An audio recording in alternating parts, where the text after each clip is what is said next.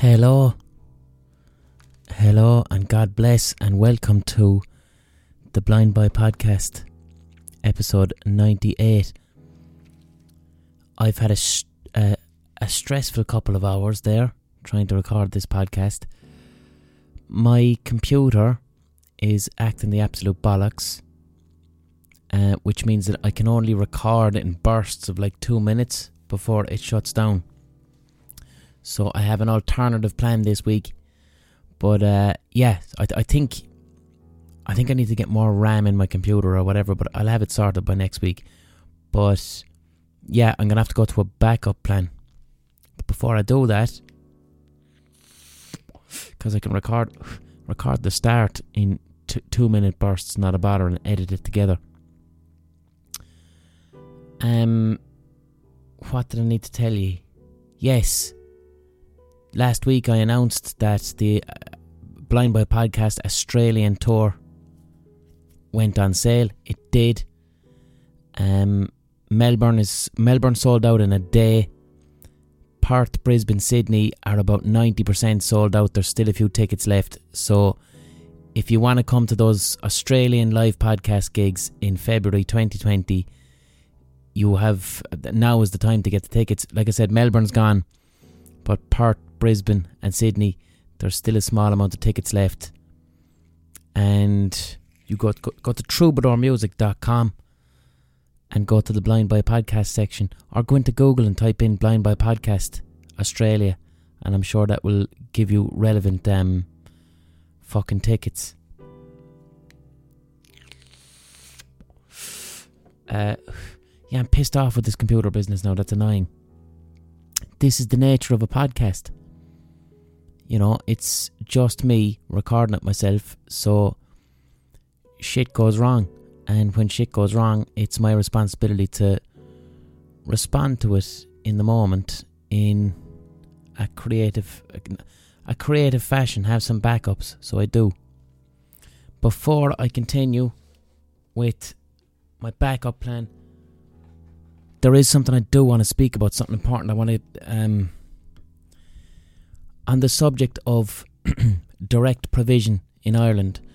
Now, direct provision is something I do speak about quite a bit on this podcast. I had a guest, Ellie Kisyombe, um, a few podcasts back. She's someone who has lived experience of being in direct provision.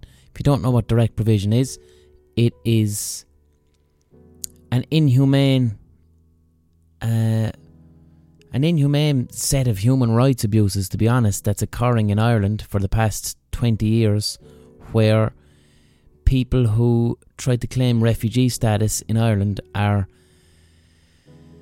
essentially kind of a, a type of soft imprisonment. They're given it a, it's like a a low security prison. The people who live in direct provision, they live in like hotel rooms. Their food is provided from very low quality food. They have very little autonomy. They're not allowed to work. Um, they get an allowance of I think it's 19 euros a week. It's a form of political, economic, and social limbo, and people are kept in direct provision in Ireland, up and down Ireland, for many, many years. There's kids now who have known nothing other than direct provision. Not even kids. No, there's people in college, of college age, who've grown up in this type of legalized prison system in Ireland, and they've done nothing wrong other than try to escape uh, tyranny or escape whatever in their countries of origin, you know. So here's the crack. Um, children who live in direct provision, they go to Irish schools. You know, they they they're going to be attending school in September, and there's a lot of these children. And the thing is, like I said, their parents don't have money because if you're in direct provision, you get 20 quid a week, that's it, an allowance. So these children are going to be attending school. A lot of them are going to come from quite traumatized backgrounds. Kids who've seen, you know, young children who've seen war in Syria or in parts of Africa who are now in Ireland living in direct provision and are going to be going to school. They already are going to stand out as being different because they're from a different country or they might look different. So they already have that when they go into school. But the thing is, is the most important thing that you can give these kids is is to try and facilitate them to have a degree of dignity. Okay, when they go to school on the first of September, we can try and help these children to not stand out any further. Right? So there's a drive to provide these kids with school supplies, backpacks, clothes, all these things so that they can receive these things, go to school and receive their education with, with basic human dignity. Don't, what I'm saying is, don't allow these kids, they're already different, don't allow them to be put into a situation where their, their clothes aren't the same as other people's clothes, where their shoes aren't as good as other people's shoes, their materials, their books, you know what I mean? This is all a systematic thing that will. There'll be little kids feeling less than and, and feeling more different than the other kids in the class because they can't afford the basic needs of being in school. So there is an organisation, a Limerick based organisation called Every Child is Your Child. Or everychildireland.org is their website. But anyway, there's a drive, a backpack drive 2019. And what I am asking you to do, if you want to look, direct provision is, is it's we had the Magdalen laundries in Ireland, which was a huge imprisonment of women in this country, and the generation before us pretended that it wasn't happening. Well, direct provision is, is our Magdalen laundries of this generation, and we should all be trying to abolish it. But in the meantime, while it's not being abolished, to help the people that are living in it.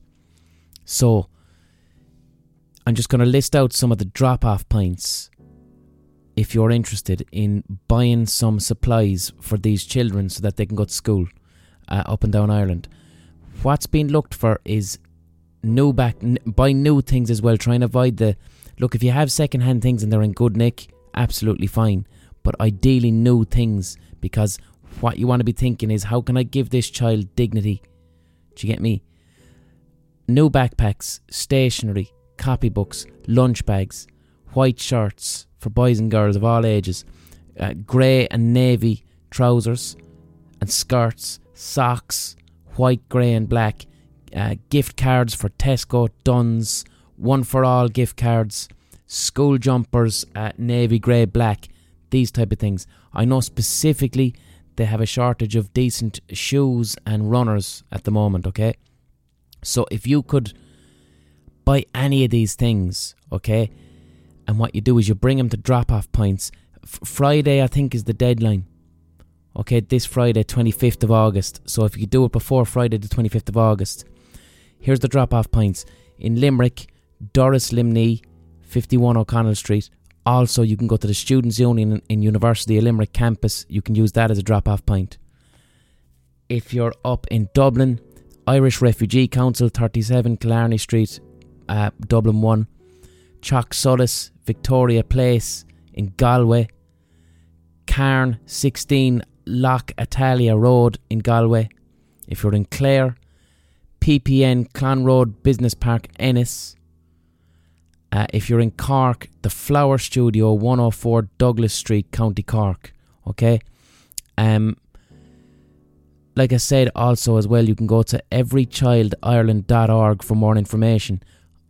I also understand that it is possible if you contact one of these centres to send some of this stuff in the post. Okay? So I'm just appealing to you I'm just appealing to you to do that. That's oh Jesus, a wonderful act of kindness that you could do if you have a spare quid, a few quid in your pocket, to just copybooks, backpacks, shoes, whatever, and to know that this is going to go to a child and could change their life. What what concerns me is children at an age, they're at an age where they're now forming their personalities. They're tra- forming things like self esteem, their perception of self. Okay? Not only are they battling with possibly coming from war zones, they're battling with the trauma of living in direct provision, which means they don't have a, a, a normal home life, right? So that's two. Let's not like they, they, school can be their little escape away from direct provision. When when that child goes into school, they will have a, a, a, kind of a sense of freedom. They're mixing with kids who aren't in direct provision, and they get a little chunk of normal life. Okay, so by providing them with good equipment and the things that meet their needs, good quality stuff, they don't have the shame of being the kid whose stuff isn't as good as the other kids' stuff. Do you get me? So please, please consider that. Please consider doing that. All right. Um. So this week's podcast, like I said, that was ten minutes there. I had to edit it twice. To go for the full hour would be absolute hell. So what I've done is I was in I did a Canadian tour there about a month ago, as you remember.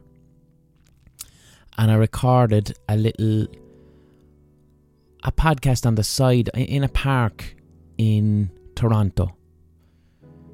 And it's just it's it's like the San Francisco podcast I did a couple of weeks back.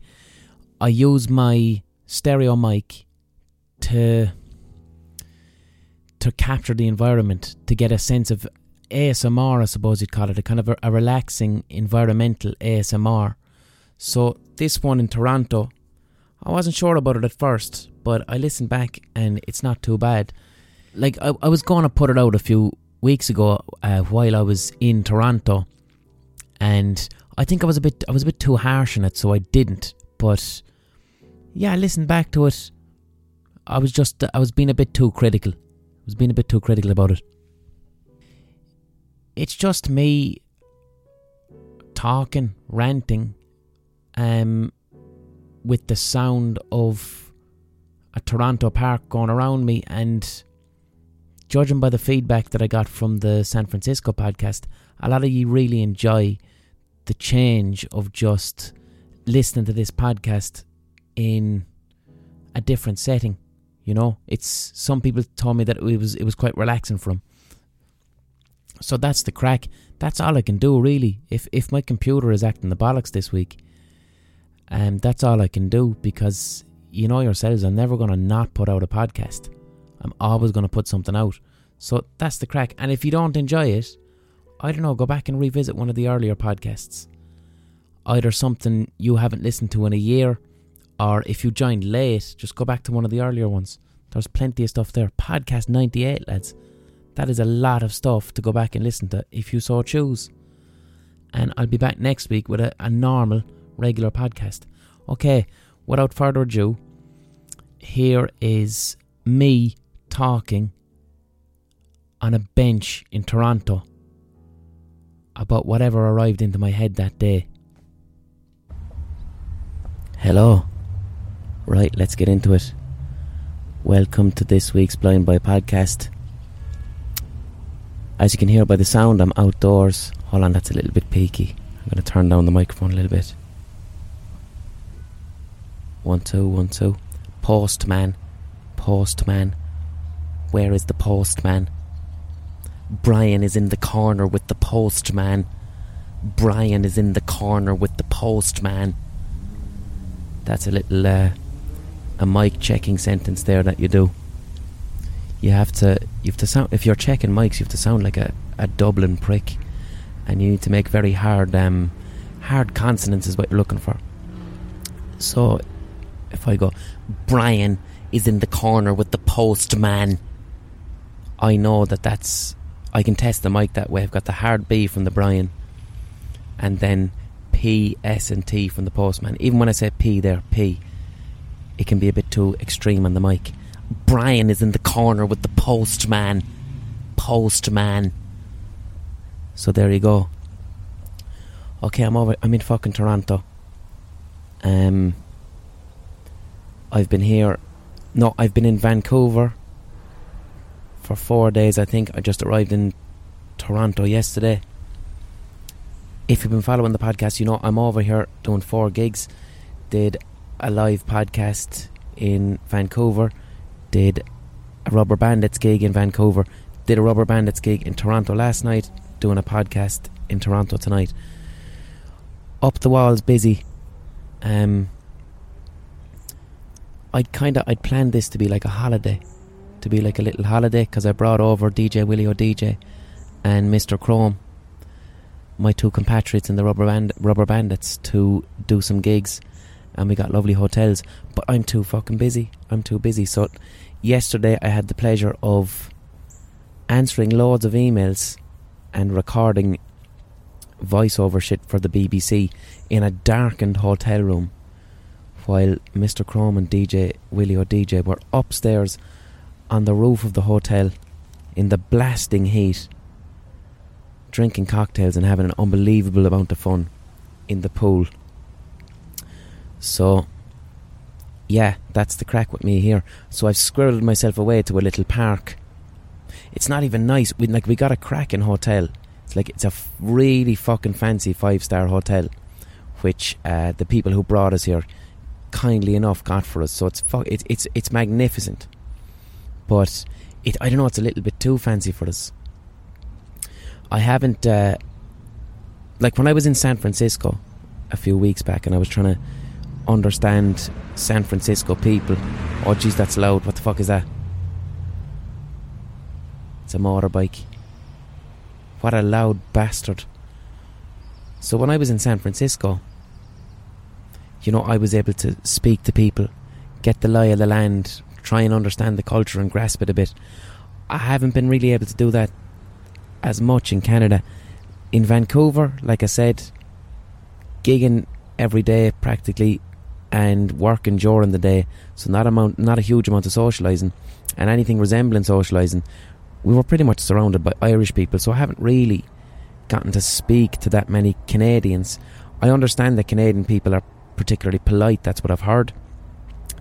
In this fucking five star hotel that we're in, see that's not that's not a fair judgment because it's so it's this really kind of trendy five star. So it's not like old money, it's more new money.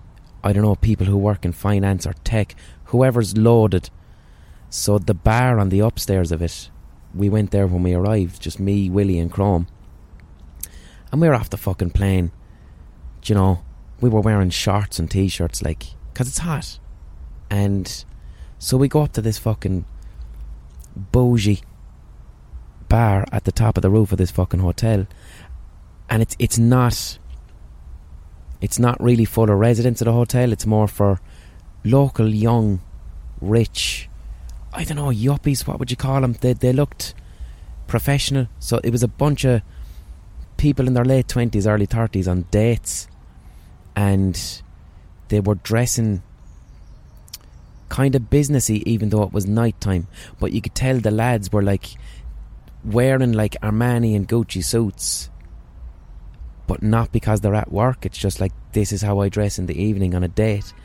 And then the women had just fucking, you know, the type of handbags. You, I, I know nothing about handbags, but I know if I see like a Chanel handbag, that's the price of a car. So that type of shit. Now we're minding our business, sitting down in the corner, having our fucking pints.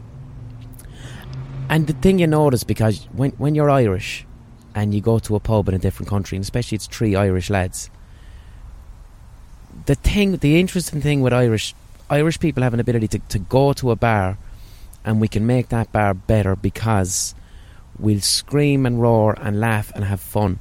But Irish people tend not to, in general, be aggressive to other people. If we go to a bar, yes, we will be loud and drink a lot and have crack. Crack. We will be having crack. That's the word for it. it it's specific to Irish people it is crack, and crack is something which, if you were looking at it from a telescope, might be viewed as a display of aggression, but if you were looking at it up close, you'd go, no, no, no, this is not aggression at all. It's just um, a, a kind of a culture of people who, when we express ourselves, we do it very loudly with huge amounts of uh, aggressive laughter and jumping up and down and singing and, and roaring. Whereas no disrespect to the Brits, but it's something that's been relayed to me a lot. When a certain type of British person, men usually, when they go into a bar in a different country, they bring with them that colonial fucking attitude. So when a group of British men arrive into a pub, they're there to claim space. The Irish are, like I said, loud and create a spectacle, but it's all very much. You're never you never feel threatened by it. It's contextualized in fun, even though it might look like boisterousness. There's no malice or harm, and it's inclusive, and everyone's allowed in, and it's all laughter. And when you get Irish people in the mode of crack, it's very difficult for us. It's a cultural thing. It's it's almost it would be rude for us to turn that into anything resembling conflict or aggression. That's the thing with crack. If you want to observe it, here, yeah, yeah. Look, so here's the thing with with with the British men, they will go to a pub. They're similarly loud. All this carry on, but it comes with a, a claiming of space. It's an old colonial thing a claiming of space and an aggression and a standoffishness, and it can often result in aggro. And that's why when you're Irish, you don't want people thinking that you're British abroad. The best way to view this from a, as kind of a psychosocial point of view, you have to look at how the Irish fans behave in recent World Cups or in the European uh, soccer finals. Now, look, if you listen to pod- this podcast, you know that I know fuck all about sports. I know very little. But what I do know about is psychology, social psychology. I have an interest in it. So I often find myself hugely interested in the past, the last World Cup and the last European soccer fucking cup, whatever you call it. Ireland's actual soccer team or football team, sorry. The football team was uh, actually no soccer team. No, w- Irish people are allowed to say soccer because we have Gaelic football, and you don't want to get too confused. So Irish soccer team. Um, were performing shit. They weren't winning any matches, we'll say. So, th- for the past 10 15 years, when Irish people go to the World Cup or the European finals or whatever you call it, it's about community. It's there to have crack with other Irish people. And Irish people were going viral in the news for these huge displays of kindness. The Irish people were being like the Irish fans were trying to be the best fans in the world, and it was it was amazing to watch. So what you had going viral on the news like two years ago is that you'd have all these Irish fans drinking in the street and jumping up and down, and then they'd be doing things like there was one instance where Irish fans saw it was a female police officer who they thought was attractive, so they like all got down on their knees and serenaded her. Or the Irish fans will deliberately go out of their way to seek fans from different countries and to hug them and you know even if, if it means that this is the team we're playing tonight the Irish fans will go out of their way to seek out those other fans in the different jerseys cross the line and embrace them with hugs and cheers and let them know we're only rivals on the sports field but there's no aggression here this overt huge performative display of collective friendliness in the guise of crack and humour. It's also very self aware. So it became isn't it how isn't it so funny that we are so friendly? That's what it was about. Like one instance you had Irish fans ended up getting a little bit out of hand and they were jump there was so there was like a thousand people in the street and a couple of Irish fans no actually it wasn't Irish fans they were British fans I believe got up on a car and started jumping up and down on someone's car on the side of the road. And the Irish fans saw this, and there's mobile phones ever, so this is all being recorded.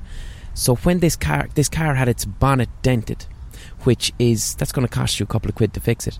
So the Irish fans walked over to the car, and they all took money out of their pockets, and the window was open a crack, and all the Irish fans started putting like twenty euro notes into the car, but performatively taking generosity to hilarious extremes to the point that when you looked into this car now, there was about three or four grand of cash that Irish fans had put into a car simply because the English fans had broken the bonnet.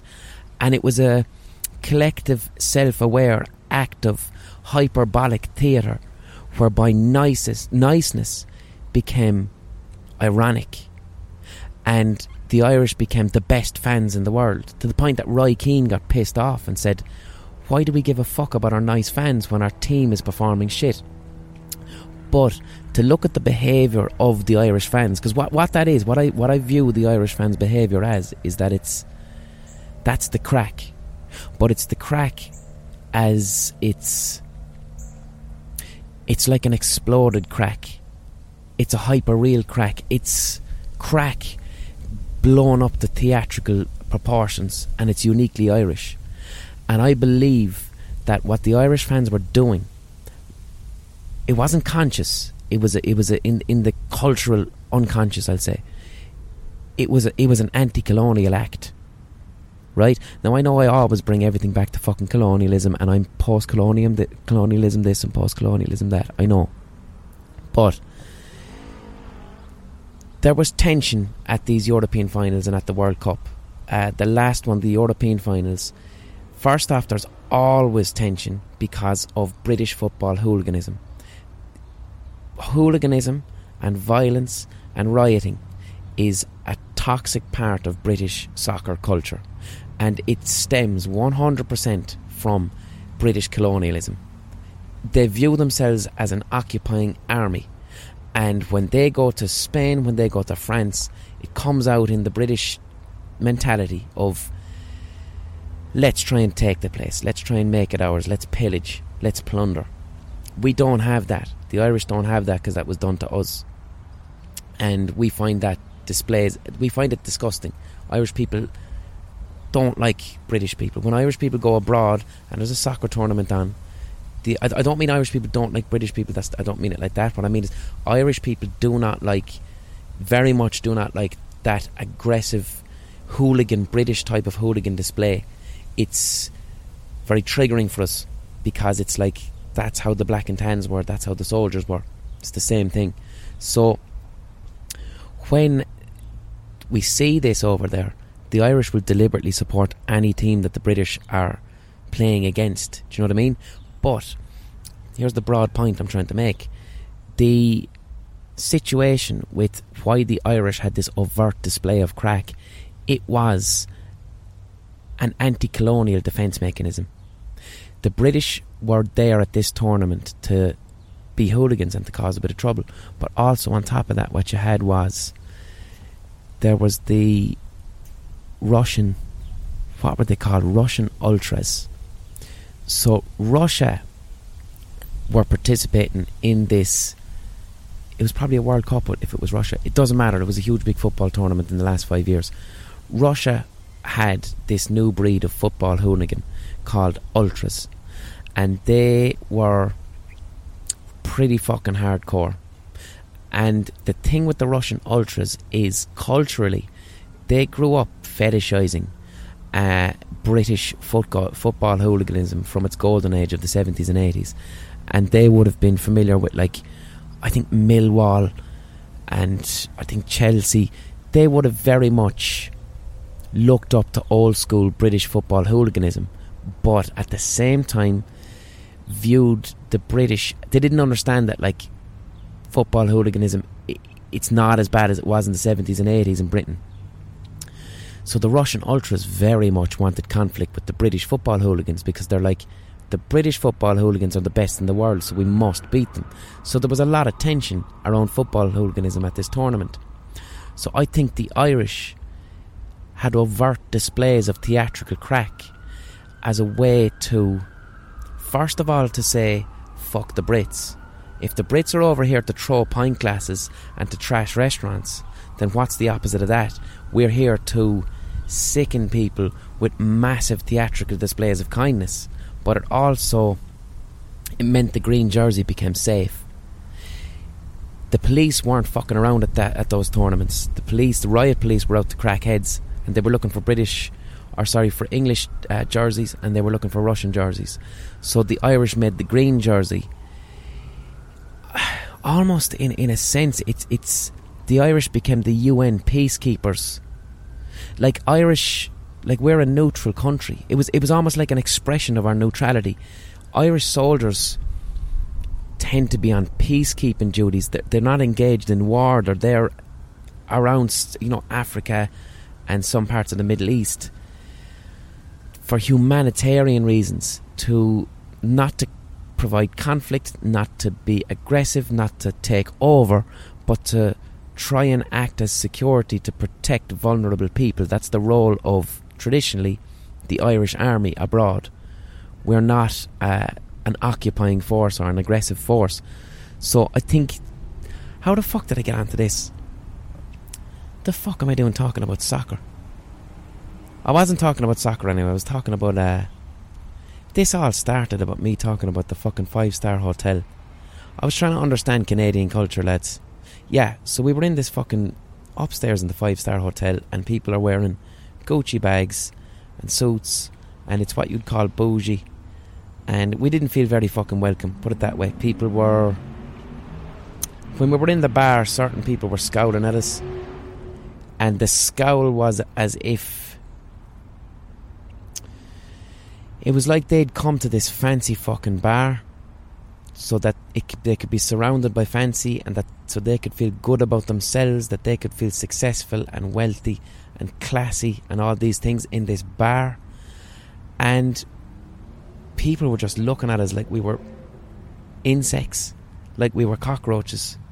Like I, I like one woman pulled a face at us like of utter fucking disgust. And we weren't doing we weren't necessarily being loud or roaring and shouting. We were just off an airplane and wearing shit shorts and t-shirts, but ultimately just being nice and being kind and the staff fucking loved us because we're having crack. And I'm not we weren't like in the corner screaming and roaring and disturbing the peace. It's just our presence uh, made people who had come there for what I would view as quite fucking artificial reasons, which is I'm going to go here and wear my Gucci and be around other people who are wearing Gucci. Like these are groups of people, lads, who I'm talking an hour and a half just taking photographs of themselves. I'm dead serious. Like there was one group of people, and we were sitting down, just getting our cans. Uh, they were they were serving cans here, uh, getting the cans sent to the fucking table. Expensive fucking cans, fourteen quid a pop just for a fucking a local lager, but we were just having our cans sent to the table having great fun, crack, chatting. And the table beside us of these people in their late 20s, early 30s, very wealthy, an hour and a fucking half of taking photographs of each other for Instagram. And not particularly having a lot of fun. And I just found it really, I found that depressing. And then for them, our very presence I, I, I guess what it was is that we made the place not exclusive.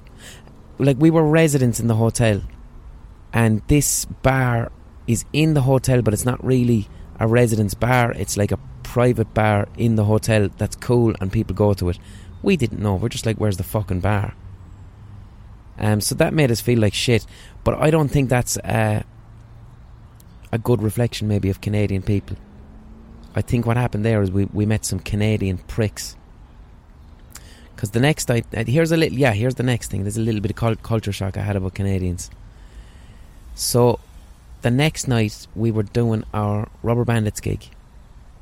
So afterwards, backstage, my podcast guests this Sunday, the Monsters of Schlock, who are two Canadian lads who are they're like sideshow freaks. That's how they describe themselves. They, they, you know, stick nails into their tongues and shit and have you know body modifications and piercings, and they you know refer to themselves as freaks. They perform in the tradition of sideshow freaks. That's what they do, and they they hurt themselves for entertainment and stretch the limits of the human body and all this carry on. So they came backstage with us because we met them in Edinburgh a couple of years ago, and they were our buddies. We had a bit of crack, so they came backstage to hang out with us because we hadn't seen them in about four years. So backstage at our gig, we have a, like maybe two slabs of cans, right? Too many cans for three lads, basically. Far too many cans. Because we have the understanding that sometimes people might come backstage, and if they do, we want to be able to give them cans. So if we have a surplus of cans, that's okay.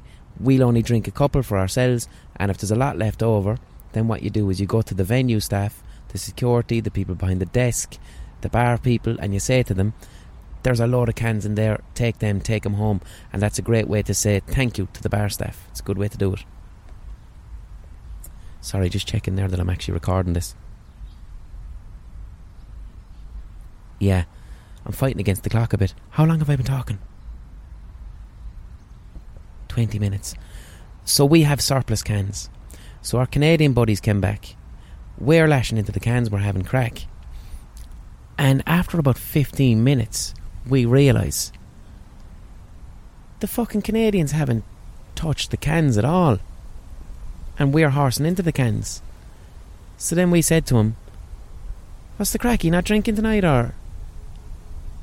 And, and basically, w- because they were so. Uh, politeness, I know, is a thing in Canada. Because we hadn't offered them a can, they would have considered it rude to take one, even though it's like there they are on the fucking table. It's like there's the cans, lads, loads. You're you're in the, the den of cans. They wouldn't take one, and were waiting for us to offer one, and they'd gone twenty minutes with no cans until we noticed it, and we're like, oh fuck. We didn't think that we had to offer ye cans. There's loads, and we're in the cultural context of cans being drank. So so that was the only little culture shock I've gone or I've done over here. Rest of the time I was just hanging out with Irish people, and other than that, I'm just working. I can't believe I've done the first 20 minutes of this fucking podcast talking about soccer. That's a first, lads, isn't it? And I'd say anyone who knows the first thing about soccer is rolling their eyes at me, not only unable to distinguish between the World Cup and whatever the European one is called, which I don't even know, and me not understanding the importance of the two, and possibly thinking that Russia, sure, wasn't it? Was it in Russia? Was it in Russia? Did they have a World Cup? I, look, I don't know. You know what I'm talking about. Most of that was about the psychology of crowds. It was about post colonialism, and it's my hot take. It's what I believe. I believe that Irish soccer fan culture and the huge performative display of the crack is a collective unconscious attempt at breaking down uh, colonial lines. It's decolonising.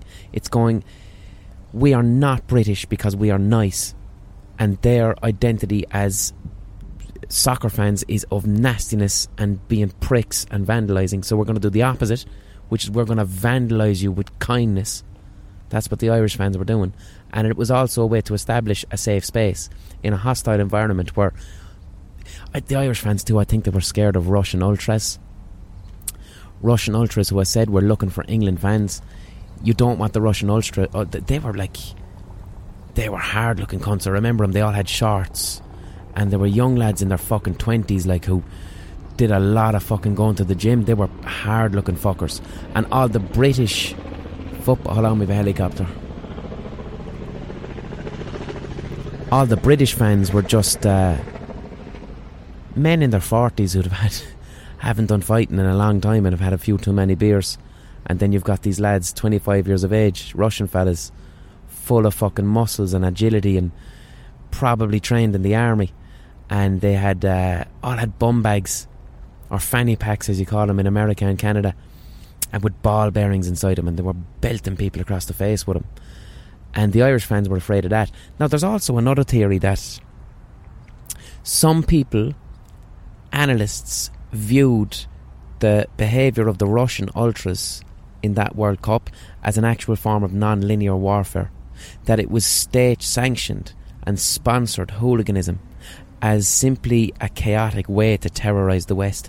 And I believe that. I would truly believe that because I, I spoke about it on a podcast before.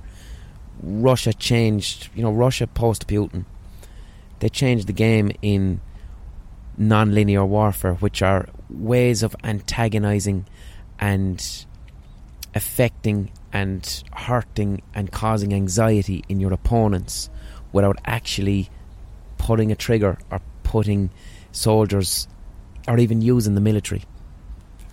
You know, you look at that poisoning incident there in the UK last year. You know, that just happened after Brexit, the, the Novichok poisoning. Like, what's the point of that? What's the point in sending Russian agents to Britain to a tiny village to poison two uh, Russian ex-Russian spies or whatever the fuck they were? Th- what that was is, if you think about it psychologically, it happened just after Trump had been elected, and it happened happened just after Brexit. And the issue with Trump in particular is Britain no longer has a strong ally in the US. Not really. Trump is too insane. So Britain and the US now, they're still allies, but they don't have close ties because Trump is liable to start a trade war with Britain. And then Brexit happens. So Russia loves this destabilization of old school Cold War Western allies. And I believe that the Russians poisoned those people in that English village. It was to scare the fuck out of English people. It lets the whole thing about living in a Western democracy is one of the great privileges that most people, I don't mean everybody, but most people, the great privilege you have is that at the very least you, you can feel safe. And when the Russian government can come into the United Kingdom and poison two people in a little English village and leave, that makes the that breeds chaos it says to the English people, your safety is an illusion. Look what we just did. Imagine that was bigger. Look what we can do. And when you sow a fear like that, that type of fear is very easily malleable when it comes up to elections. You know, so there's there's my hot take there. I wanted to answer some questions this week. I'm going to keep this podcast. I'm trying to keep my mouth over the microphone so I'm not going too left and right because this is a, a stereo mic. So I'm going to answer some of your questions. James asks, When are you coming to Glasgow? Will you interview Limmy? I can arrange Baldy, that means hash. And also, what are your thoughts on the dairy industry?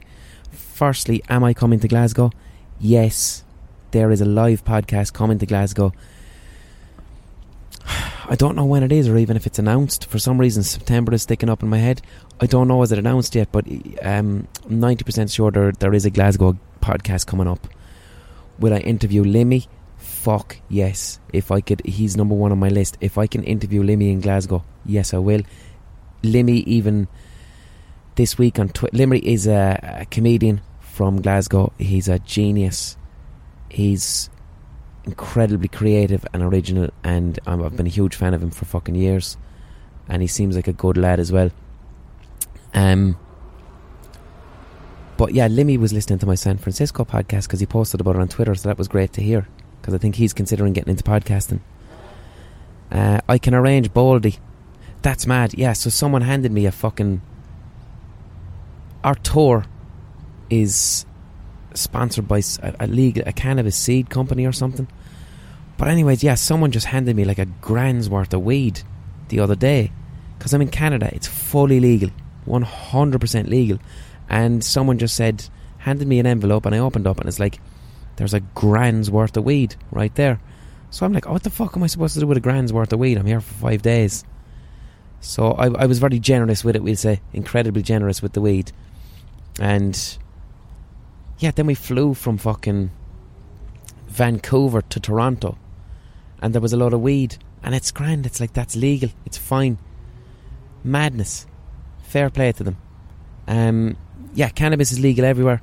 You can walk down the road smoking a joint. If you walk down the road smoking a cigarette, same shit as in San Francisco. People will cough at a distance. This bougie bar that we have in our hotel with the people who are disgusted at our presence. Um, you can't you can't even fucking vape there. Like I'm talking, there's a full outdoor area with a pool, all this crack. You're like you're outside. You can't smoke a fag there. Not a hope. I'd say get away with a joint. Uh, people love smoking joints here. Fair play to them. They smoke pure pure weed. They don't put any tobacco into it. But yeah, tobacco here it's it's it's taken as a personal insult if you should dare to take it out and they, they refer to vaping as smoking. Uh, there's been a few times I've been seen with my vape and I've been in a bar or, or even at the venue and someone says no smoking and I go, it's not smoke, man. This is just a, it's like a kettle. It's just steam. and they're like, no, no. So I feel like passive aggressively going around with a fucking travel kettle and saying, "Have you got a problem with that, do you?" But um, what was the? What are your thoughts on the dairy industry?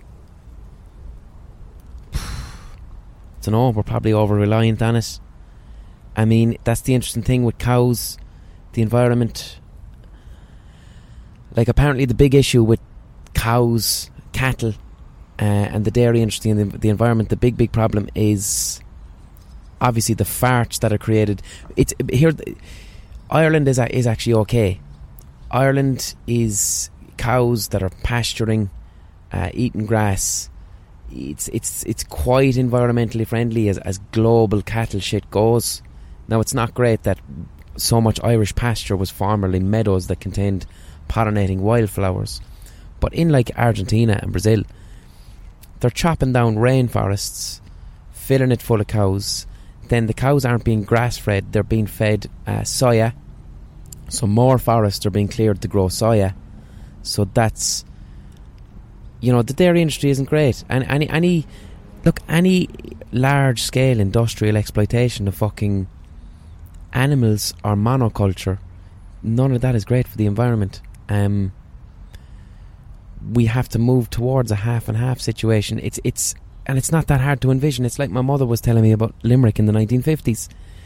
Limerick in the 1950s, you had your own pig out the back garden, and any available space you had, you used to grow as much vegetables and produce as you could from the pig shit. A lot of your refuse went into the pig's mouth, and you had a self contained unit that was relatively environmentally friendly that didn't look after all your needs, but it looked after up to 40% of your needs. So people still went to the shop with reusable bags. People still got milk in glass bottles that you also reused. People ate and consumed less. People were more conscious of rationing. That's that's a particularly. Sh- okay, at this point of the podcast, there was a, a helicopter sound right there, so I'm just going to choose that as the helicopter pause. There's going to probably be an advert that's inserted here. Okay, great. One size fits all seemed like a good idea for clothes. Nice dress. Uh, it's a it's a t-shirt. Until you tried it on. Same goes for your health care. That's why United Healthcare offers a variety of flexible, budget friendly coverage for medical, vision, dental, and more. So, whether you're between jobs, coming off a parent's plan, or even missed open enrollment, you can find the plan that fits you best. Find out more about United Healthcare coverage at uh1.com. That's uh1.com.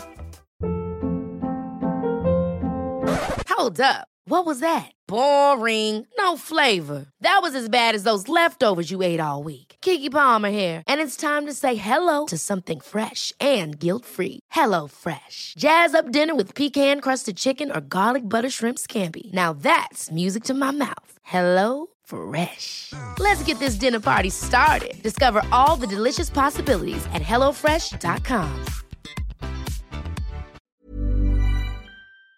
And um, and then look, you know the crack. This podcast is supported by Patreon. Do you want to be a patron of this podcast? Well, you can. Pat- Patreon.com forward slash the Blind Boy Podcast. Yort. Back to Toronto. Before I go back to Toronto, um, a couple of footnotes for before this bit and after. Before, um, I kept referring to British soccer. Very foolish of me. Of, of course, I'm referring to English uh, soccer, the England fans, not necessarily Welsh and Scottish fans. Footnote for after this someone asks a question regarding the music industry um, and Spotify. There's two answers I give. I compare. I'm basically, firstly, I'm complaining about the inability for musicians to be able to earn money today in today's environment. Okay, um, I go into detail about that. If you're wondering, Jesus blind, but why are you complaining about the mu- the money that musicians can earn, yet you are in Toronto in a five star hotel? What's that about? That is a rare situation because this tour is sponsored by a very generous cannabis company who seem to have a fuckload of money and they put us up in the hotel as, as a payment in kind.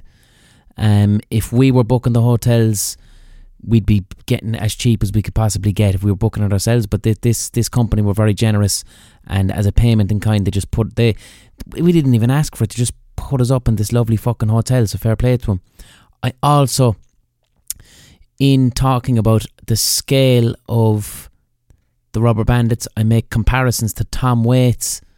Just to clarify, I am not in any way comparing us artistically to Tom Waits. We're not fit to lick the man's fucking boots. He's a legend, he's a genius. I'm not putting ourselves in that territory. What I am saying is that in the early 70s, Tom Waits was a, a low to mid size artist who would be relatively well known internationally amongst hipsters. So that's the comparison I'm making. It's um, a notoriety thing and not an artistic comparison. God bless you. Very choppy sounding blades. But I think that that's where humanity needs to return to. That kind of 1940s, 1950s thing where we are using available space. Like if you're lucky enough to have a back garden, maybe there should be a pig out there if you're going to be a meat eater. Have that pig eat your waste. Uh, then once a year you slaughter the fucking pig and you get a year's worth of pork out of him. If you want to continue eating meat, and then you use the shit from the pig to try and fertilise whatever greens you're growing, then you get familiar with canning your own vegetables, preserving things. You know, if households were doing that across the world, which, like I said, this is what was going on in up to the 1950s until we had mass consumerism and, and industrialization of our food products. Humans were getting on okay with this stuff. And you mix and match that with going to the shop. That's kind of, I think, where humanity needs to go. Or even in apartments, you know, using hydroponics to grow as much vegetables you can you can indoors, like vertical gardening and shit like that. LEDs, solar panel on the roof. What was the question? Dairy industry. I don't know. It's shit, man. Maeve asks, the only time I ever get anxious now is when I'm hungover. I know you enjoy a bag of cans from listening to your podcast, but you've never mentioned it having any impact on your anxiety. Just curious if it does. Yeah, it does. Yeah. Now I, how much? How many cans have I had this week? I haven't really gone on the lash this week. I I've done four gigs, and after each gig and during the gigs, I will have a few cans, but I'm minding it. I'm not getting drunk. Five cans. Um, so that means I'm going to bed, drinking a lot of water, waking up the next morning at 6 a.m. fresh as a fucking daisy. But, yeah, if I decide to do, I try and keep it to once a fortnight now, where I want to be like, I'm going to enjoy some cans and some baldy, but I'm going to have a hangover tomorrow morning. If I do that, the fear, as we call it, which is. The fear isn't it's it's it's it, first off it's a combination of like if if you were drinking in a social situation everyone wakes up the next morning and is like oh no what did i do oh no what did i say oh no did i do this so that's one element of the fear where there is a legitimate reason of did i shame myself in public i'm usually alright with that when i get drunk i just get uh, a little bit more friendlier and sillier that's about it you know might wake up one of my friends at three in the morning and tell them they need to reevaluate the music of Sting. Um, some people drink. They might start a fucking argument. They might start a fight. Um, they might get very, very upset and have a bad night. If you're someone like that, you need to reappraise your relationship with drink. Simple as that. If if if when you drink there is a massive negative change in your personality, I don't think I don't think drink is for you. Simple as that. We all got to be aware of that. Some people I know, drink makes them very upset, or drink makes uh, drink brings up memories of hurt, or if you know people who are in a relationship, they drink and all of a sudden they're fighting about something from six years ago, and it's all this toxic pattern. If that's you and drink, drink is not for you. Find something else. If you drink and it just makes you have a little bit of a better time and you enjoy it and you have a healthy relationship and it doesn't dis- it's not destructive in your relationship towards yourself and other people, work away. I'm fortunate enough to be in in that territory. I also don't drink if I'm anxious or stressed or unhappy. Drinking for me has to be a serious fucking reward. I'm I'm rewarding myself for work done. So when I go into some drink, I'm. I, I'm kind of going. I'm allowed to enjoy myself now. There, I, I've no stress. Nothing's going to come up because I don't want stress to come up when I'm drinking. I don't want worries to come up, or if I'm fucking on baldy. Certainly don't want that. And you put a whitener, worrying about deadlines, a deadline whitener. But yes, I do wake up the next morning with the fear. So most of my fear is a chemical fear. Um, which means I have a feeling of anxiety and dread and terror. It's it's the underlying hum of everything is not okay. Everything feels threatening and worrying. What I usually do with that is I do use CBT around it. Now that doesn't stop the fear, right? The danger of the fear from drink is so you have this. First of all, like uh, the reason it happens is because it, it's you know you you drink as a depressant. You drink a lot of drink and you you've depressed your nervous system. So the next day you're gonna have some pretty negative chemicals floating around your body. You've also essentially poisoned yourself too. You're not in a good state. So it's normal for stress hormones to be released in your body and for you to experience that uh, as the sensation of anxiety. That's perfectly normal. But if you are also predisposed to anxiety in your personality, you can wake up the next day with drink and the fear will trigger a panic attack or the fear will trigger greater anxiety and now you're dealing with not only the fear but actual anxiety. That doesn't happen to me because I'll use CBT around it. So I will wake up with the fear, which means the general general hum of anxiety but it won't manifest itself as an anxiety attack. It won't manifest itself as extreme anxiety. It won't manifest itself as me catastrophizing over things. It will simply be a little feeling. And what I'll say to myself is, when I do feel the fear from drink, I'll go, Last night I, I took a load of depressants and now I feel depressed, and that's okay, and it will pass. And what nice things can I do for myself today? So I will drink loads of tea and get a takeaway and watch nice stupid things on TV and make sure that I've planned a day of the fear. I will not do the fear when I have work the next day. Fucking hell. Eight years ago we were gigging in uh, No, we were in London and we'd just been working with Channel 4, and Channel 4 had some huge party on, and we were invited. And it was the first time we'd ever proper gone somewhere, and it's like, here's all the free drink in the world. So we couldn't handle that. So we got all of us got really badly drunk. Foolish mistake. Um, it got, I'll tell you this now. It it got so bad that by the end of the night, when the drink had finished, we ended up drinking special brew on the side of the road with a homeless man, a homeless Irishman. That that's where that had gotten to. We'd met an Irish homeless man, and we were pissed, and we said, "How are you getting on? What's the crack?" Spoke to him about his story, and he said to us, "Will you buy me a can?" So there was a fucking twenty-four-hour Tesco. This was back before England uh, had the rules on drink at ten o'clock, and we bought a lot of special brew and drank it inside the road with that that Irishman and finished at about 8 in the morning, at which point we had to get into a car that was taking us to Manchester, which is about a six hour journey. And it was one of the worst experiences of my life. Roaring hangover, extreme fear, and stopping every 15 minutes to vomit into a plastic bag. No crack. It's a cunt of a helicopter back again. Right. Dudley asks, Dudley, it's a cool name, Dudley. Don't meet a lot of Dudleys. Hi, Blind, Blind Boy. What are your views on Spotify? Is it a useful promotional tool or a massive corporate rip-off? Spotify, if if you're a listener, is brilliant because it's here's all the music in the world in one app.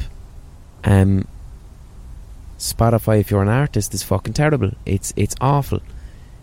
Like we did a Rubber Bandits gig last night, but that's the first Rubber Bandits gig we've done since December 2018 people keep asking me, Blind Boy, where are the rubber bandits gone? You know, have you quit? And I'm like, no, we haven't quit. Mr. Chrome is still around. It's literally, and I mean this, you cannot earn money as a musician. Okay?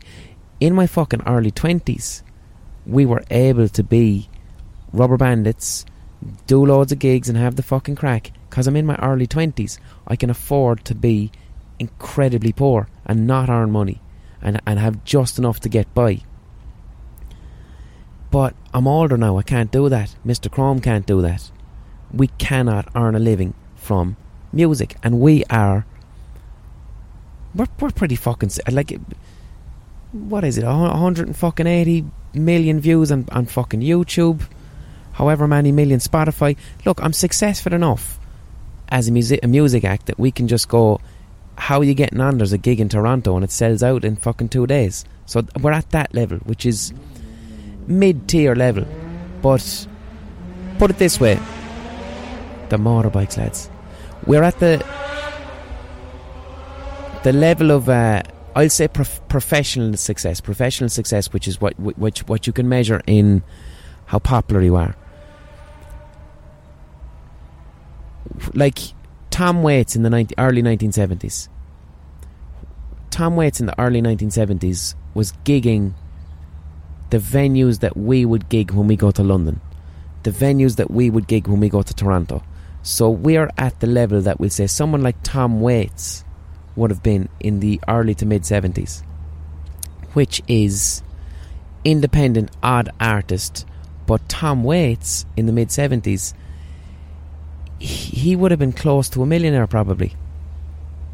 Just from record sales, just from being a, a, a low to mid tier international uh, artist. Now, in the 80s and late 80s, uh, he became huge. But Tom Waits in the mid 70s was you know, you'd really have to know your stuff if you're going to be known about Tom Waits. So we're, in terms of professional success, Tom Waits in the early 70s level of notoriety worldwide, which is, I can call a gig in New York and it'll sell out in, in a month, or whatever, Toronto, whatever I want. But, like, because it's the way Spotify is, like, you can't earn money. So you can only really earn money from gigs now, there's only so many gigs you can do in Ireland. So then you have to say, well, I need to do international gigs now. But if you start doing international gigs a, as a mid tier artist, most of that money goes on simply getting there flights, hotels, whatever. So you're not really, like, we're, we're not really earning that much money doing this gig here. This is, as I said, I said to the boys, let's essentially have a holiday and pay for it with gigs. So when people say, where are the Rubberbandits? not earning money doing the fucking Rubberbandits, so therefore not doing a lot of gigs, not really having much incentive to release. Like we're working on new songs, we've got a couple of new videos that will be out, but they're time consuming, they're expensive. The Patreon type model, for some reason, doesn't really work for music because I think we expect music to be free and we think of also as well the nature of being a music artist. It's performative. You're there up on stage. You've loads of people screaming and shouting and roaring, and you're the centre of attention. And you see that, and you we view that as look at all that adoration. That must be success. But your favourite artists, I'm not talking big ones now, but well, let's just take heavy metal as a genre because metal tends to have a lot of this your favourite heavy metal artists who are doing large gigs, they also have second jobs. They're working in, in Nando's, in the kitchen. Do you know? People who are famous. This is how it is now for musicians, unless you're Ariana Grande, unless you're at that level. But mid to small, no, no, no, no. Second job or fuck off. And crowdfunding isn't really a thing for music because, like I said, a part of being a musician is the theatrics of it demand that you look kind of successful. Which is strange, that's odd. You have to look successful as part of the theatrics of it. So then people go, sure, why would I give that person? Why would I donate to that person? It, it doesn't clock as they need a donation. So Spotify, Spotify has ruined it for the fucking artist. Millions and millions of plays, you're earning nothing you really are earning nothing. And it's the same with all facets of music. I, I, I often for the laugh, I'll if I get a royalty check, I'll put it online, just to show people how bad it is, just to laugh at it. To be honest, we we had our our song our, in Dad's best friend and the music video in the huge Hollywood film Trainspotting Two, massive massive film. In 2018, our royalty check for our song and video being in Trainspotting, and I'm not joking. I put it on fucking Twitter because it was so funny.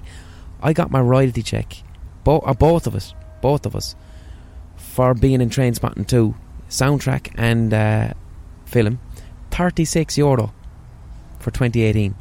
Now in 2017, when the when the film came out, it was it was slightly more, but like nothing you'd talk about. Not enough to maybe two months' rent, but like 36 euro between us, and then 4 euro for our agent. So in 2018, I the money in royalties that we both earned from having a song and video in Trainspotting 2 was not enough money for either of us to be able to buy cinema tickets to see Trainspotting 2. So that's the reality of music. So that's what I think of Spotify. It's it's only marginally better than like let's be honest, Spotify exists because of illegal downloading. And I'm complicit in that.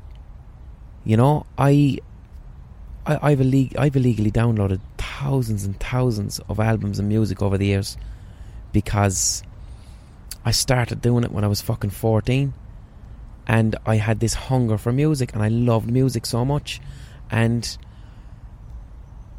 you know I would buy CDs you know I remember having to save up 25 euro to buy a David Bowie CD and I'd have to save up you know maybe used to take me three I'd be in secondary school like so it would take me three months to save up 25 euro to buy a David Bowie CD and it was good it was brilliant. It was a better way. If I spent 25 euro on a CD like I'm fucking listening to that CD from start to finish and I'm not allowing myself the luxury of it being shit. So if I get an album back then and I'm not sure of it I fucking stick with it until I understand it. Every so often you end up with genuine stinkers and that was terrible. But a lot of the time you end up with something that you don't like at all on the first listen but you force yourself to listen to it and you end up discovering a classic. Like the album Discovery by Daft Punk. I got that 25 quid had it on CD took it home put it into the CD player hated it seriously considered bringing it back because I was sickened. I was like oh fuck 25 quid and I hate this but I said no I'm sticking with it and it's one of my favourite albums of all time but when illegal downloading came about I was illegally downloading everything I could get my hands on. And so was everyone I knew. So I helped to create the system that now me as a professional musician that I suffer under. Like Horse Outside that was the last time really that fucking sold a couple of singles for that but really it's like no one was buying it was 2010 so it was the end of CDs and no one really young people didn't have credit cards to go on iTunes in 2010 so a lot of people just legally downloaded it and now Spotify's the new thing and everyone has Spotify but you don't earn it's it's it's a a billionth of a penny for every play or a thousandth of a penny for every play. No one's earning money from Spotify. Like even I think um, that song "Blurred Lines," Robin Thicke and Pharrell, the one that's uh, questionable themes around consent. Like that was one of the most widely played songs in the world on Spotify, and I think they ended up getting sixty grand. And like sixty grand's a lot of money, but not really when you're talking about the biggest played song in the world. 60 grand is not a lot of money then. 60 grand will uh, buy you the cheapest house in Limerick. If Robin Thicke and Pharrell want to go and have a, have a go at that. So, yeah, that's what I think of Spotify. I think as well, there's a brilliant music journalist called Liz Pelly. She does some good work around Spotify and around the critique of it and the critique of what not only what Spotify is doing financially for artists, but what Spotify is doing to how we listen to music. And this is where it gets. So no one gives a fuck about the radio anymore. Everyone uses Spotify. And people have stopped going to st- people. What what they found is that Spotify obeys the the algorithm, so it's music that's listened to. I've got a little small gaggle of Canadians around me now, and I don't know why this is happening. I'm at a cul-de-sac outside. It's a Sunday, like so. There's this weird fucking library thing, and I don't know what it is. But I'm at the end of a cul-de-sac on a bench, very quiet area, and there's all these fucking Canadians. all on. Business suits. They're all after what? What are you doing? They, they're lost. That's why we haven't had any interruptions. They came down to the end of this cul-de-sac and they're going, who's this? I look like a spy. It's some government building or whatever, and it's a Sunday and it's mad quiet. Our hotel is in a fucking shit. Like, it's a five star hotel and it's a lovely hotel, but it's in a queer old part of town where it's just a little bit too far on foot. And I've no internet here. The SIM card I bought in, in America doesn't work here, so I'm going on Wi Fi. So to be getting taxis then is difficult. So kind of just stuck, and it's 20 minutes to walk into town, which is a kick in the balls as well. So I'm in a queer old part, and it's a Sunday, so it's quite quiet. So a gaggle of Canadians come down to interrupt us there. But I'm here with my fucking recorder and my earphones on, looking like some type of spy. So they give me strange looks. Spotify, yeah. Um, look up the music journalism of Liz Pelly and the things she has to say about Spotify. She speaks about the Spotification of music. She speaks about how people no longer even look for genres anymore. So if most people who use now I'm different because I'm I'm like a, a music head. I'm I'm you know okay what is a positive about Spotify for me?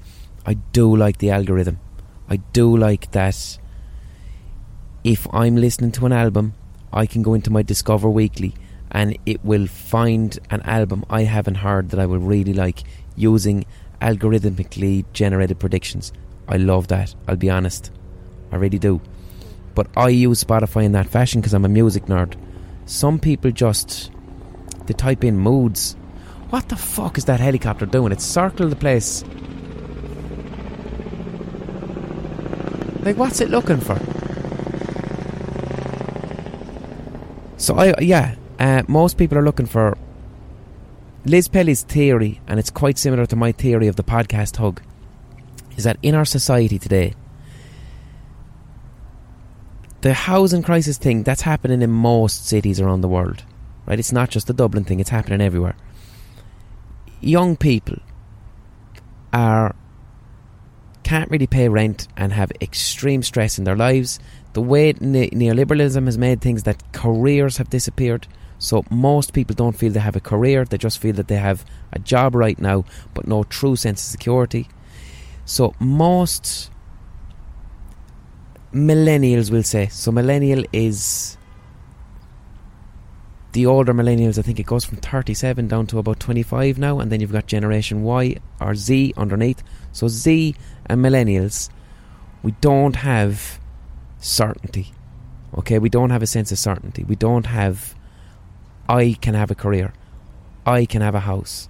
We also have now an increasing awareness of global warming. So you're like, I don't know what it's going to be like in 50 years. So it, it is very uncertain. And how we live our lives is through the convenience of apps. So in our available time, we like, we also too, on top of the uncertainty of our lives, we have Google, Facebook, the apps that we use very much needing and want, wanting us to be emotionally reactive in order for them to make money. So th- we walk around the place with these boxes in our hands where we look at, we get our news and our social media from.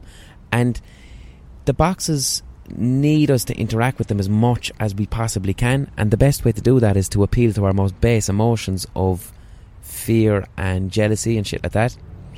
So our social media keeps us in a, in a continual state of anxiety because it needs us that way because then it's is it BF Skinner this is one of the things I covered in my BBC documentary that's coming out anyway but so Liz Pelly's theory about Spotify is this hyper anxious society that we have of millennials and generation Y they go to Spotify and they don't type in genres, they type in moods.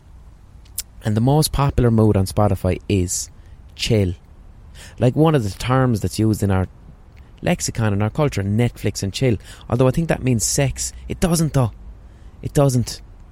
People say Netflix and chill means sex. It doesn't. It means two people in front of Netflix and getting into a box set and going, Will we have sex? Can we watch one more episode before we have sex? And before you know it, then it's two in the morning. No one wants to have sex. So Netflix and chill does not mean sex. It actually means let's watch so much Netflix that no one's having any sex at all. Um, but then, so yeah, the continual anxiety we feel from uncertainty about the environment, about jobs, about housing, and about is that one of those fucking Canadian wasps on my leg? No, it's a fly. The, I'll, get, I'll get onto the Canadian wasps in a minute. But we've so much uncertainty in, in the environment and all this shit, and then these apps that make us feel this way continually as a feedback loop that we search for moods. So we go into Spotify and we say, not heavy metal, not indie, not hip hop. We say, chill. Give me the chill playlist. Give me the relaxing playlist. Give me the I'm on my journey home from work playlist. Give me the running playlist. So we search instead for functional moods. And what this has done is it's making, it's pushing to the top of Spotify for most people who use Spotify looking not for music but for emotions. It makes everything a little bit magnolia. So Spotify is by creating a digital environment and marketplace whereby the the most successful music is the one that's most likely to make you feel a certain mood. That removes a lot of artistry. It removes challenging stuff. It removes it, it the artistry. It moves artistry and creativity from music, and it makes it much more similar to music, which is background music, which is wallpaper. Music, of course, there's a place. I spoke about this before with new age music. There is a place for functional music. There is a place for music that is wallpaper. There, there's nothing wrong with wanting to throw on some fucking smooth piano jazz in the background and just let it be there to feel a certain way. I do that. I do that myself. But I also make a lot of space for I want to get into 70s New York punk. I want to see what that stuff's about. I make that space, you know? But it means that the artists, we'll say the Tom Waits, who in the 70s were trying to do something incredibly challenging, incredibly different, they're now, they're definitely not getting heard. And the beauty of the internet is you think, wow, how democratic. If your stuff is good, it will rise to the top.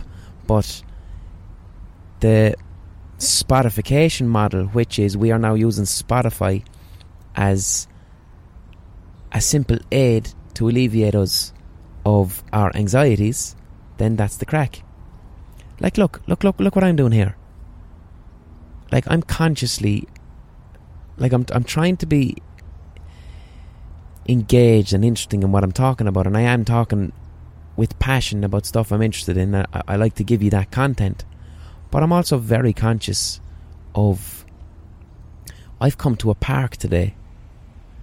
We have sounds. Unfortunately, there's no fucking birds because we're in Toronto and I'm surrounded by trees, but there's very little biodiversity. I was hoping for some birds, but I'm here in a park. You can hear the sound of the air, passing cars, ambient noise.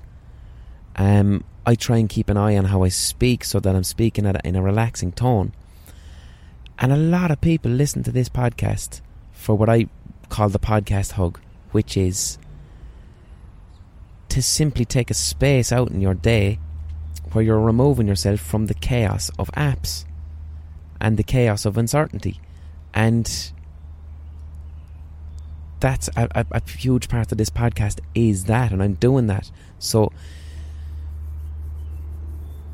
I don't know. Would you call this the spotification of content? I suppose ASMR. Like ASMR is simply listen to a person talk about anything just to feel relaxed by it, to escape the the hell of uncertainty and just your, your mobile phone. people listen to just someone someone talking about anything and the sound of their voice. So I'm taking elements of ASMR aesthetic, but trying to contextualize it within content that's actually engaging and interesting as well, and a space for me. Like I, I, I like the fact now that I, you know, I'm sitting here on a park bench for a fucking hour on my own, and I know technically this is work, but it doesn't feel like work. I'm just talking to you and responding to questions that you ask me, and I'm enjoying it, and it's good crack, and the weather's lovely. Wouldn't mind a bit of a breeze. Helicopters coming around again to act the fucking bollocks. Can hear them in the distance. Here we go. Choppy bastard. Listen to.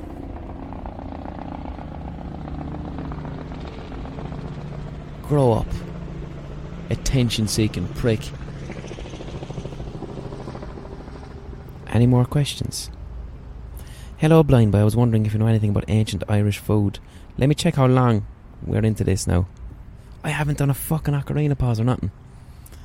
I'll throw it in somewhere at random, lads, and you know the crack with uh, this podcast is supported by Patreon. Alright, patreon.com forward slash blind boy podcast. If you're enjoying it, you can be a patron.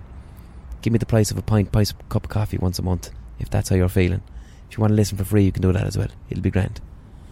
So, let me check the time.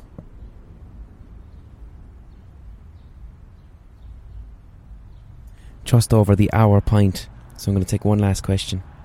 I need to get some din dins before I do my live podcast as well. I'm doing a live podcast tonight, so I need a small bit of din dins. Um, hello, blind. Oh, great. It's a question about fucking food, and I'm starving. I was wondering if you know anything about ancient Irish food. Yes. I can't remember on last week's podcast. Great feedback for that, by the way, where I had Dr. Billy Mag Fhloinn on talking about Irish folklore. Um, ancient Irish food.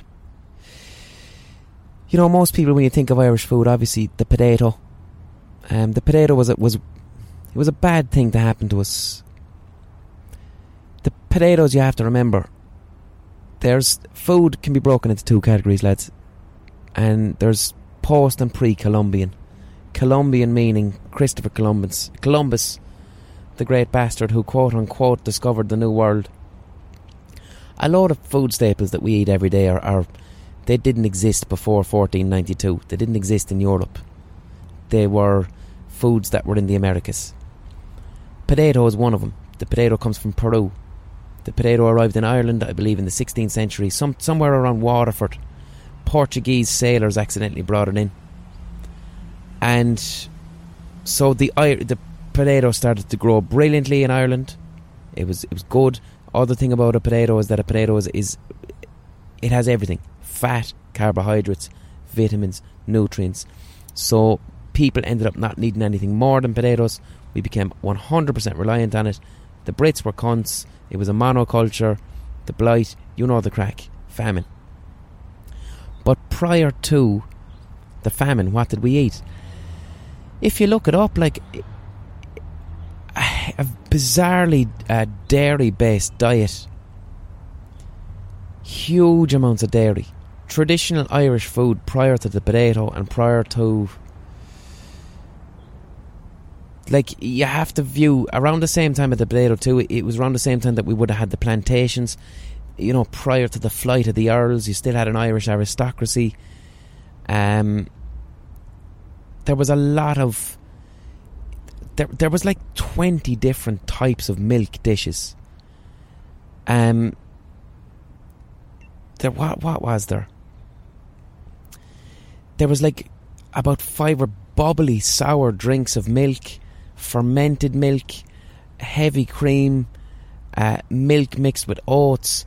The Irish apparently used to love milk that was very tangy and sour. So a milk based cheese culture. There was bog butter. I'm surprised hipsters haven't started making fucking bog, bog butter and, and, and fetishizing it. Bog butter was butter that was wrapped in straw, I believe, and left into a bog for maybe 10, 20 years and matured. And I don't know what it would have been like, but this was a delicacy. I'm sure there has to be some fucking hipster in Ireland who's making, down in West Cork, making 10 year old bog butter and serving it to fucking Dublin restaurants. It has to be. So the, a butter-based milk, uh, buttermilk, sour, fizzy milk culture is what ancient Irish food was. That was the staple. Now, because cattle were a huge thing in pre-Norman and also kind of Anglo-Norman culture, uh, the amount of cattle you owned denoted the power that you had. That goes right back to Irish mythology. You look at the Táin, it's all about the person with the most power is the person with the most cattle. So if you've got a bunch of fucking cattle and that's your power, you're not killing them for fucking meat. You're going to be milking the uh, the milk out of them. So there was milk mixed with oats. Um, the other interesting thing too that a lot of people ask is sometimes when you go abroad, you're in Spain or Italy, and you look at all the delicious, flavourful, spicy food that they have, and you know pasta, tomato sauces, the Spanish with all their elaborate uh, spiced sausages and you look at Irish cuisine and you go, ah, we don't have any of that. We don't really have that. And a lot of people think it's because of the famine. Because we only relied on potatoes, we don't have a food culture. Um, but the fact of the matter is, we didn't really because we always had access to fresh ingredients and a good climate. So the Irish, if the Irish wanted cabbage, they just took the cabbage out of the ground and boiled it and ate it, and ate carrots, and didn't need to there was long seasons. You might get two seasons of fucking crops, like, do you know. So the Irish didn't need to rely upon preserving things or worry about heat making things spoil quickly. There was access to caves to keep things cold. They used to have forts and keep things have refrigerated units underneath forts. So an access to fresh ingredients meant you don't need to heavily preserve things. You had bacon preserved in salt, things like that. Irish weren't colonial either, so we didn't have a huge access to spices in the way that the Spanish and Portuguese did. They had access to spices that they could spice their meat with. So that's why the Irish don't have this large variety food culture thing. Um, it's not because we were so poor we had no fucking food, therefore it didn't. Uh, it's just fresh ingredients, fresh potatoes, fresh uh, boiled cabbage. And why would you want that? That stuff tastes grand. All right, that's over there. I hope you enjoyed this. Um, like I'm not letting a week go by without a podcast. So if I have to record one in a fucking park, that's what I'm gonna do. That's what I gotta do. To be honest, the past month or two, I've technically been almost on a podcast break because I've been doing either these type of podcasts or live podcasts. I haven't had proper hot take podcasts that take three or four days of research to make because I'm just been too busy, and as well, the listenership is naturally down in the summer too. Because, like I said, in the summer, people kind of like enjoying their walk to work because it looks nice. So they don't want to listen to podcasts. They're just like, I look out the window, the weather is nice. Podcast listenership goes, ship goes up in September when the weather starts to get shit and people need the the therapy of it, we'll say. So I've been yeah, I've been on a bit of a break. I've been doing the podcast in a day's work. But once the deadlines are over and all that shit, I'll be back to the regular boiling hot take podcasts with three, four days research into them that I can really have a good go at. I'm looking forward to getting back to it. I can't wait as well. I'll have the new book coming out in a couple of months. I'll be reading stories from the brand new book on the podcast. Really looking forward to doing that as well. And yeah, this is my second attempt at a podcast this week. I meant to say, I was in Vancouver and I met a legend of heavy metal music, Devin Townsend, from a band called Strapping Young Lad and the Devin Townsend Project. And we very hastily met up in a cafe and I set up my recording equipment and me and Devin spoke for an hour and that was going to be this week's podcast. I was going to get the sounds of the traffic out of this, except it's me talking to another person. So what I had with me was this recorder that I'm using now, and then also a separate condenser mic that was going into it. And whatever bollock acting happened, Devin's mic didn't record. So I can fix it, I can. But it means a good hour or two in my studio back home to get the quality listenable. So that's why I'm hurriedly doing the fucking listen to him. So that's why I'm hurriedly doing this podcast in the park. Wasps. So there's fucking wasps over here, lads, in Toronto. huge bastards. And their arses and their bodies are, are completely separated. Just in the middle, they have this one little line like a thread. And they have these massive, long stingers that look like it would penetrate your eye. They're flying around outside my hotel window, and I'm fucking terrified of one of these cunts landing on me. So that's another thing. All right, look, I'll talk to you next week. I hope you enjoyed this. Best of luck. I hope there was a bit of a some more Canadians. Hope there's a bit of a, a, a little environmental ASMR tingle for you. They've realised it's a dead end, and it's the funniest thing in the world to them. It's just a dead end, lads. It's fine. We leave them pass. I'll talk to you next week. Best of luck.